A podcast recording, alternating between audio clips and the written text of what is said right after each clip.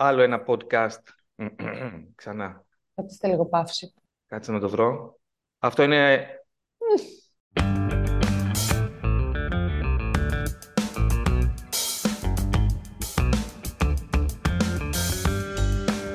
Είμαι ο Γιάννης Σάβας και ακούτε ένα επεισόδιο του podcast της Μονάδας Αναισθησιολογίας και Εντατικής Θεραπείας του Τμήματος Κτηνιατρικής του Απιθύτα. Μαζί μας έχουμε σήμερα τη Ράνια Μπάκα. Γεια σου Ράνια. Καλημέρα. Η οποία ασχολείται ως γνωστόν με την νευρολογία και θα συζητήσουμε μερικά πράγματα και με αφορμή ένα πρόσφατο journal club που κάναμε στη μονάδα για ζώα με επιληπτικές κρίσεις. Ράνια, πες μας λίγα πράγματα για τις επιληπτικές κρίσεις ε, στους σκύλους. Από ό,τι γνωρίζω είναι το πιο συχνό νευρολογικό πρόβλημα στο σκύλο, έτσι δεν είναι; Πράγματι, οι επιληπτικές κρίσεις εμφανίζονται πάρα πολύ συχνά στα ζώα συντροφιάς. Ε, η επιληπτική κρίση είναι ουσιαστικά ένα παροξυσμικό σύνδρομο, ένα επεισόδιο δηλαδή, το οποίο χαρακτηρίζεται από κινητικά, αισθητικά και συμπτώματα από το αυτόνομο νευρικό σύστημα. Ε, οι επιληπτικές κρίσεις μπορεί να έχουν διάφορες μορφές, γι' αυτό ανάλογα με τη σημειολογία την οποία εμφανίζουν, ε, έχουμε προσπαθήσει να τις κατατάξουμε. Όταν η διαταραχή αφορά ολόκληρο το φλοιό των εγκεφαλικών ημισφαιρίων, αυτές οι κρίσεις ε, χαρακτηρίζονται ως γενικευμένες επιληπτικές κρίσεις. Ενώ όταν το πρόβλημα εντοπίζεται σε μια συγκεκριμένη περιοχή του φλοιού των εγκεφαλικών ημισφαιρίων, τότε οι επιληπτικές κρίσεις ονομάζονται εντοπισμένες. Ανάλογα, όπως είπαμε, τα συμπτώματα τα οποία παρουσιάζουν οι σκύλοι κατά τη διάρκεια της επιληπτικής κρίσης, οι γενικευμένες ταξινομούνται περαιτέρω σε γενικευμένες με τονικοκλονικούς σπασμούς, με τονικούς, κλονικούς, μειοκλονικούς, ατονικούς σπασμούς, καθώς επίσης έχουμε και τις επιληπτικές κρίσεις απουσίας, ε, ορολογία η οποία έχει προέλθει κυρίως από την ε, νευρολογία του ανθρώπου. Τι απουσιάζει σε αυτές τις περιπτώσεις; Ε, αυτό ουσιαστικά που χαρακτηρίζει τις επιληπτικές κρίσεις απουσίας και ε, παρμένο από τον άνθρωπο ε, μοιάζουν σαν να, να αφαιρείται. Για κάποια δευτερόλεπτα δηλαδή το ζώο ή αντίστοιχα ο άνθρωπος φαίνεται να αφαιρείται. Κάτι το οποίο βέβαια είναι πολύ δύσκολο στη διαφοροποίηση των ζώων δεδομένης της ιδιαιτερότητας και της πολύ ήπιας σημειολογίας που παρουσιάζουν αυτές οι επιληπτικές κρίσεις. Είναι αυτό που λέμε ότι είναι χαμένο το ζώο και κάνει... Ακριβώς, ακριβώς. Αυτό συμβαίνει για κάποια δευτερόλεπτα. Δεν είναι πάρα πολύ συχνό στην κλινική πράξη ή ακόμα και να είναι πολύ συχνό, δεν μπορεί εύκολα να εντοπιστεί. Γιατί διαρκεί μερικά δευτερόλεπτα και μπορεί πολύ εύκολα να αποδοθεί από τον ιδιοκτήτη του ζώου ως μια διαταραχή συμπεριφοράς ή να προσπαθήσει να το ερμηνεύσει σαν μια από τις φυσιολογικές συμπεριφορές που μπορεί να εμφανίζει ένα σκύλο στην καθημερινότητά του. Συνεχίζοντας λοιπόν, έλεγα ότι οι εντοπισμένες επιληπτικές κρίσεις, ανάλογα με τα συμπτώματα που τις χαρακτηρίζουν, διακρίνονται περαιτέρω σε εντοπισμένες με κινητικά συμπτώματα, αισθητικά ή συμπτώματα από το αυτόνομο νευρικό σύστημα. Έτσι υπάρχει ένας τρόπος με τον οποίο μπορούμε να επικοινωνούμε μεταξύ μας και να προσπαθούμε να καταλάβουμε τον τύπο των επιληπτικών κρίσεων που εμφανίζουν τα ζώα. Με συχνότερη μορφή, βέβαια, τις γενικευμένες βαριάς μορφής με τον σπασμού, τόσο στο σκύλο όσο και στη γάτα. Ωραία. Ε, Ράνια, υπάρχει κάποιος τρόπος ε, ταξινόμησης και κατηγοριοποίησης των επιληπτικών κρίσεων έτσι ώστε να τις ε, ομαδοποιήσουμε και να τις μελετήσουμε καλύτερα; Ε, βέβαια, και αυτό είναι παρμένο από τον, από τον άνθρωπο, στον οποίο η κατηγοριοποίηση των επιληπτικών κρίσεων και των επιληψιών είναι διαφορετική βέβαια αυτή που, από αυτή που υπάρχει στα ζώα συντροφιάς. Παρ' όλα αυτά έχουν κάποιες κοινέ ομοιότητες. Όσον αφορά την, ε, την επιληψία, επιληψία λέγεται η πάθηση η οποία χαρακτηρίζεται από τις επιληπτικές κρίσεις. Ε, σε αυτή περιλαμβάνεται η αντιδραστική επιληψία, που ουσιαστικά δεν είναι τίποτα άλλο από την αντίδραση ενός φυσιολογικού εγκεφάλου σε κάποιο ερέθισμα που δέχεται όπως ένα συστηματικό μεταβολικό νόσημα, μια διατροφική διαταραχή, μια τοξίκωση. Εκτός από την αντιδραστική ε, επιληψία, έχουμε και παθήσεις που αφορούν το ίδιο το νευρικό σύστημα και εκδηλώνονται ως επιληψία και αυτό ουσιαστικά περιλαμβάνει την πρωτογενή ή την ιδιοπαθή επιληψία, που μέσα της εμπλέκονται μηχανισμοί κληρονομικότητας. Άλλοτε ε, ενοχοποιούνται τα γονίδια, τα οποία είναι υπεύθυνα για την κληρονομική μορφή της επιληψίας και σε άλλες, σε, στις περισσότερες περιπτώσεις, λόγω της πολυπλοκότητας του γονιδιώματος πλέον και τον, του, του μίξ που γίνεται ανάμεσα στα ζώα, δεν είναι εύκολο να εντοπιστούν τα γονίδια, γι' αυτό και τη μορφή αυτή στην οποία υπάρχει ισχυρή υποψία κληρονομικότητας αλλά δεν μπορεί να εντοπιστεί το υπεύθυνο γονίδιο, την ονομάζουμε ιδιοπαθή επιληψία. Επίσης έχουμε την δευτερογενή ή επίκριτη επιληψία, όπου εκεί υπάρχει κάποια διαταραχή στον εγκέφαλο, η οποία ευθύνεται για τις επιληπτικές κρίσεις και μπορούμε αυτή να την εντοπίσουμε με τη διαγνωστική διερεύνηση που κάνουμε στα περιστατικά αυτά. Μπορεί να είναι παραδείγματος χάρη ένα νεόπλασμα στον εγκέφαλο, μια φλεγμονή, ε, μια ανατομική ανομαλία, ένα εκφυλιστικό νόσημα. Όλα αυτά ε, εμπεριέχονται στην ομάδα της επίκτητης ε, ή της δευτερογενούς επιληψίας. Και ε, τέλος έχουμε και την κρυπτογενή επιληψία ή όπως αυτή λέγεται στον άνθρωπο η επιληψία άγνωστης αιτιολογίας που ουσιαστικά είναι ζώα στα οποία ξέρουμε ότι δεν υπάρχει κληρονομικό υπόβαθρο ωστόσο στη διαγνωστική διερεύνηση που γίνεται δεν ε, μπορεί να εντοπιστεί κάποιος αιτιολογικός παράγοντας που να ενοχοποιείται για την ε, εμφάνιση των επιληπτικών κρίσεων. Σε αυτό το σημείο, α, ακριβώς η ίδια σημείωση υπάρχει και στην κατάταξη της κρυπτογενούς επιληψίας ή άγνωστης αιτιολογίας, όπως λέγεται, στον άνθρωπο. Ε, πρέπει να πούμε ότι αυτά τα ζώα δεν είναι τα ζώα στα οποία δεν γίνεται η διαγνωστική διερεύνηση και επειδή δεν έχει γίνει δεν ξέρουμε την αιτία. Είναι ζώα στα οποία έχει γίνει ο ενδελεχής διαγνωστικός έλεγχος με τις αγωνιστικές εξετάσεις και τις αιματολογικές και παρόλα αυτά δεν μπορεί να βρεθεί το αίτιο των επιληπτικών κρίσεων. Ε, και βέβαια η επόμενη ερώτηση είναι φυσικά πώς αντιμετωπίζεται η, μια επιληπτική κρίση. Είναι πραγματικά τρομακτικό να βλέπεις ένα σκύλος σε επιληπτική κρίση και σε στάτους επιλέπτικους και είναι ένα, μια πρόκληση για τον ε, κτηνίατρο τον κλινικό. Ε, αντιμετωπίζουμε μαζί τέτοια ε, περιστατικά, ενώ η νευρολογία και η εντατική θεραπεία έχουμε συνεργαστεί άριστα και αντιμετωπίζουμε τέτοια περιστατικά. Πες μας επιγραμματικά ποια είναι η αρχική αντιμετώπιση και η ε, μακροχρόνια αντιμετώπιση των επιληπτικών κρίσεων. Πράγματι είναι από τα πιο σφοδρά συμπτώματα που μπορεί να συναντήσει κανείς στα ζώα συντροφιάς και η επιληπτική κρίση και ακόμα χειρότερα η επιληπτική κατάσταση, αυτό δηλαδή που λέμε ως στάτους επιλέπτικους. Ε, πριν ξεκινήσω να α, αναφέρομαι στο στάτους επιλέπτικους που είναι μια, η πιο βαριά και επίγουσα κατάσταση των επιληπτικών κρίσεων, θα ξεκινήσω από τη βάση που αυτό έχει να κάνει με την επιληπτική κρίση ε, ως ε, μονήρες επεισόδιο. Ε, το ευτυχές γεγονός είναι ότι οι επιληπτικές κρίσεις έχουν την ικανότητα να αυτοπεριορίζονται. Ε, μέσα σε λίγα δευτερόλεπτα, δηλαδή από τη στιγμή που ξεκινάει ένα ζώο να κάνει επιληπτικές κρίσεις, ο ίδιος ο εγκέφαλος αναπτύσσει ε, μηχανισμούς προστατευτικούς και έτσι μπορεί να καταστήλει την επιληπτική κρίση. Το γιατί ένα ζώο από τη στιγμή που αρχίζει να εμφανίζει την πρώτη επιληπτική κρίση, παραδείγματος χάρη στη ζωή του, δεν συνεχίζει να κάνει επιληπτική κρίση επαόριστον και αυτό ε, σταματάει μέσα σε λίγα δευτερόλεπτα ε, και πώς ενεργοποιούνται αυτοί οι μηχανισμοί με τους οποίους ο ίδιος ο οργανισμός μπορεί να σταματήσει αυτό το τόσο σφοδρό επεισόδιο, δεν είναι πλήρως γνωστό, είναι αντικείμενο ε, μελέτης και έρευνας ακόμη. Ωστόσο, για να μπορέσει κάποιος να καταλάβει πώς μπορούμε να σταματήσουμε μια επιληπτική κρίση, θα πρέπει να ξέρουμε πώς ξεκινάει η επιληπτική κρίση. Ουσιαστικά αυτό που συμβαίνει είναι ότι υπάρχει μια διαταραχή στο ιοντικό περιβάλλον των νευρικών κυτάρων. Αυτή η διαταραχή λοιπόν που υπάρχει στα ιόντα και η διάδοση της όσης που δημιουργείται μέσω της εκπόλωσης στην κυταρική μεμβράνη διαδίδεται γρήγορα σε μεγάλο αριθμό κυτάρων και συγχρονισμένα. Οπότε απαιτείται και ο συγχρονισμός και η συμμετοχή μεγάλου αριθμού νευρικών κυτάρων, προκειμένου αυτή η όση να μεταδοθεί σε μια μεγάλη έκταση ή και σε, όλο, σε ολόκληρο την έκταση των εγκεφαλικών ημισφαιρίων. Στη συνέχεια, οι διεγερτικοί και οι κατασταλτικοί μηχανισμοί δεν βρίσκονται σε ισορροπία μέσω αυτής της κατάστασης, με αποτέλεσμα οι διεγερτικοί μηχανισμοί να υπερλειτουργούν, ενώ οι κατασταλτικοί μηχανισμοί να μην λειτουργούν ικανοποιητικά. Έτσι λοιπόν εμφανίζεται η επιληπτική κρίση τα φάρμακα τα οποία έχουμε στη διάθεσή μας, τόσο αυτά τα οποία ε, χρησιμοποιούνται σε χρόνια βάση, τα αντιεπιληπτικά φάρμακα, όσο και αυτά τα οποία χρησιμοποιούμε για βραχία διακοπή των επιληπτικών κρίσεων, δουλεύουν σε κάποιον από αυτό το δρόμο που αναφέραμε τώρα. Δηλαδή, είτε προσπαθώντας να διεγείρουν τη λειτουργία των κατασταλτικών μηχανισμών της επιληπτογένεσης ή προσπαθώντας να καταστήλουν τους διεγερτικούς μηχανισμούς της επιληπτογένεσης ή προσπαθώντας να διαμορφώσουν ένα καλύτερο ιοντικό περιβάλλον για τα νευρικά κύτταρα, ούτως ώστε αυτά να μην εκπολώνονται. Μάλιστα. Υπάρχουν ενδείξεις ότι η φλεγμονή μπορεί να προκαλέσει επιληπτικές κρίσεις ή και το αντίθετο, οι επιληπτικές κρίσεις να προκαλέσουν φλεγμονές και μόνιμες βλάβες στον εγκεφαλικό ιστό.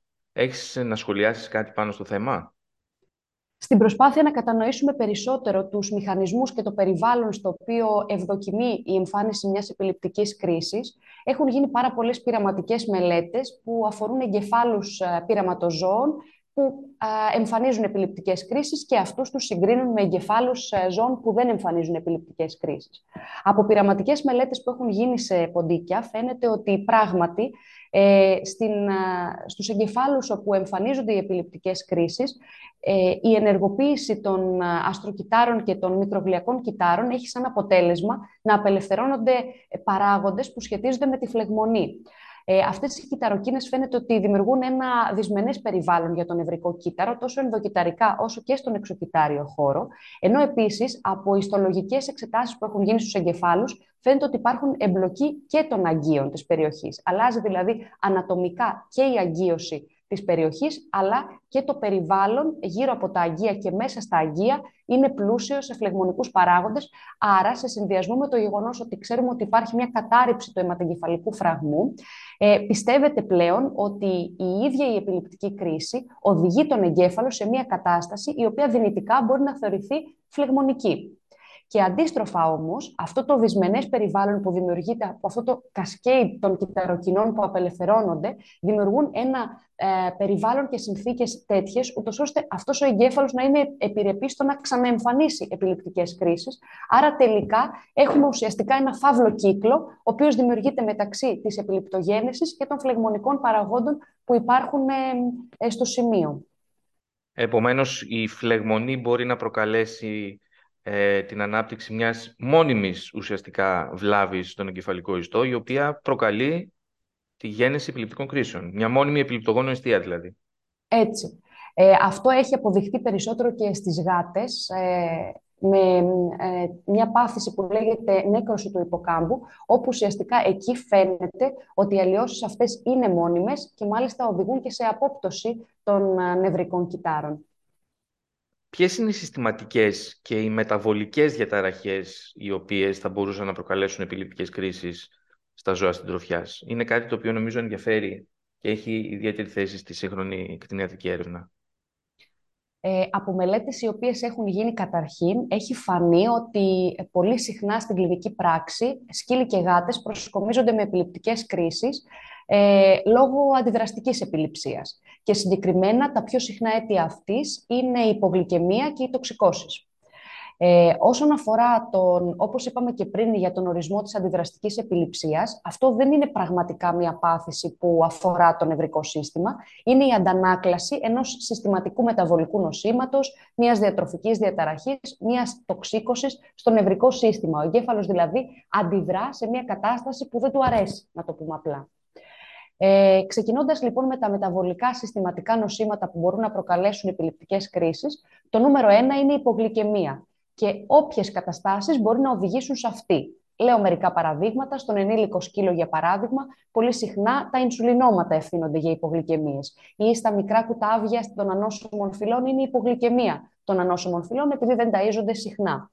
Ε, επίσης, η σύψη, σαν μια κατάσταση ε, μεταβολικού συστηματικού νοσήματος, μπορεί να οδηγήσει σε υπογλυκαιμία και στην εμφάνιση των επιληπτικών κρίσεων.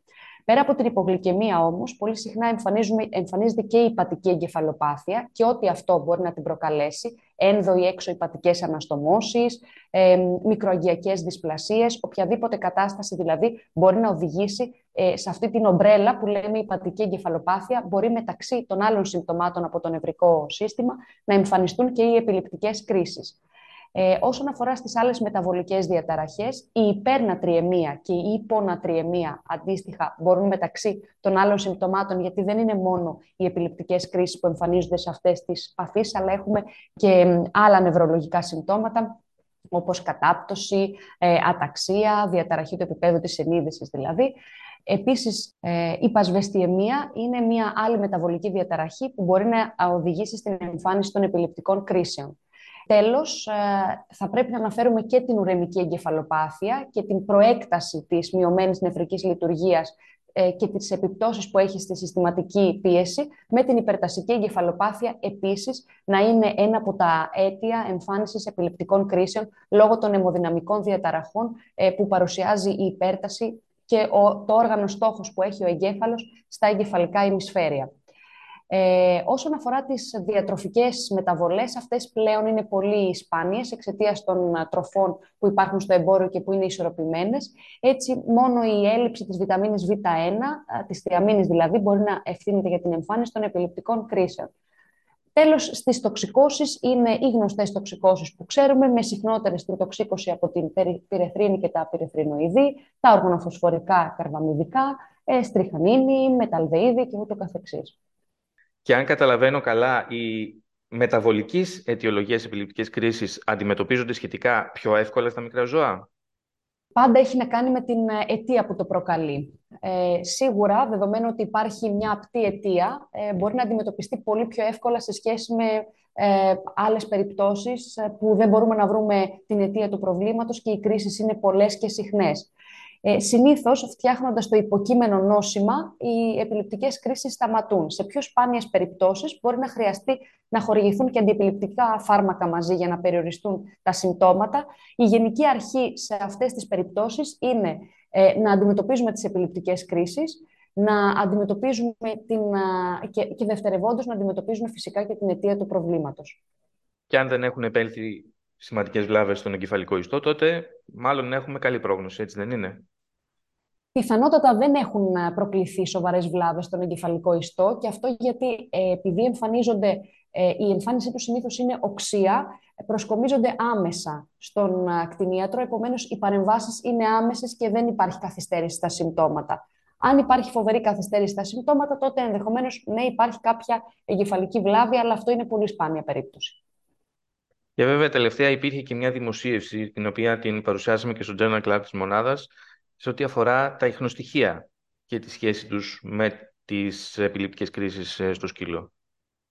Ε, πράγματι, έχουν κάνει μια καλή προσπάθεια να ε, εντοπίσουν τις διαφορές που υπάρχουν ανάμεσα στα ιχνοστοιχεία και στα βαρέα μέταλλα μεταξύ των ζώων που εμφανίζουν βέβαια εκεί τη μορφή της ιδιοπαθούς επιληψίας και να το συγκρίνουν με υγιείς μάρτυρες και φαίνεται ότι η συγκέντρωση του σεληνίου είναι αυξημένη στα ζώα με ιδιοπαθή επιληψία, ε, ενώ το χρώμιο φαίνεται να είναι ε, χαμηλότερη η συγκέντρωσή του στα ζώα με ιδιοπαθή επιληψία σε σχέση με τους υγιείς μάρτυρες.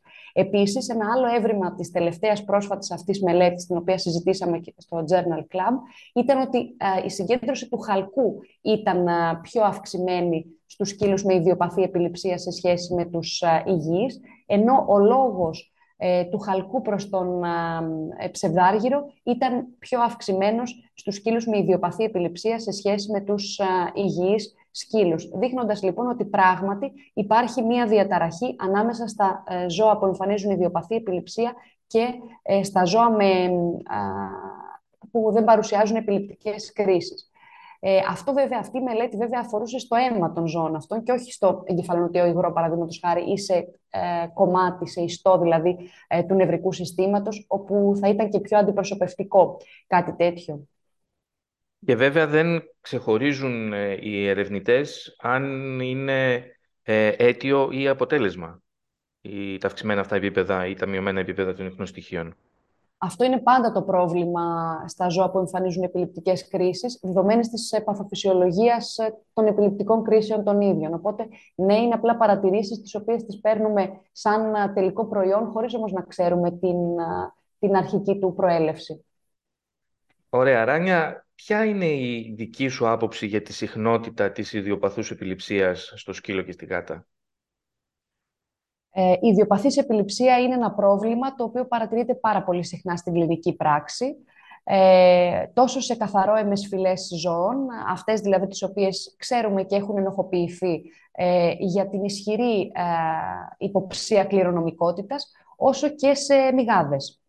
Ε, το εντυπωσιακό είναι ότι, ε, όπως και στον άνθρωπο, έτσι και στα ζώα συντροφιάς, ένα περίπου 35% των ζώων εμφανίζουν την ανθεκτική μορφή της επιληψίας, με αποτέλεσμα να χορηγούνται τα αντιεπιληπτικά φάρμακα, αυτά να δίνονται σε σωστή δοσολογία και όπως πρέπει, παρόλα αυτά όμως τα ζώα να μην ελέγχονται ικανοποιητικά, δηλαδή οι κρίσεις να είναι και συχνές και βαριές παρά τη χορήγηση ενός ή περισσότερων αντιεπιληπτικών φαρμάκων.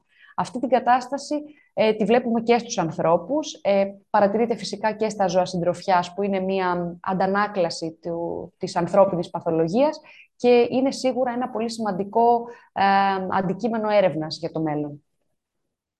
Ράνια, σε ευχαριστούμε πολύ. Ήσουν πολύ κατατοπιστική και ελπίζουμε να έχουμε και σε επόμενα επεισόδια του podcast.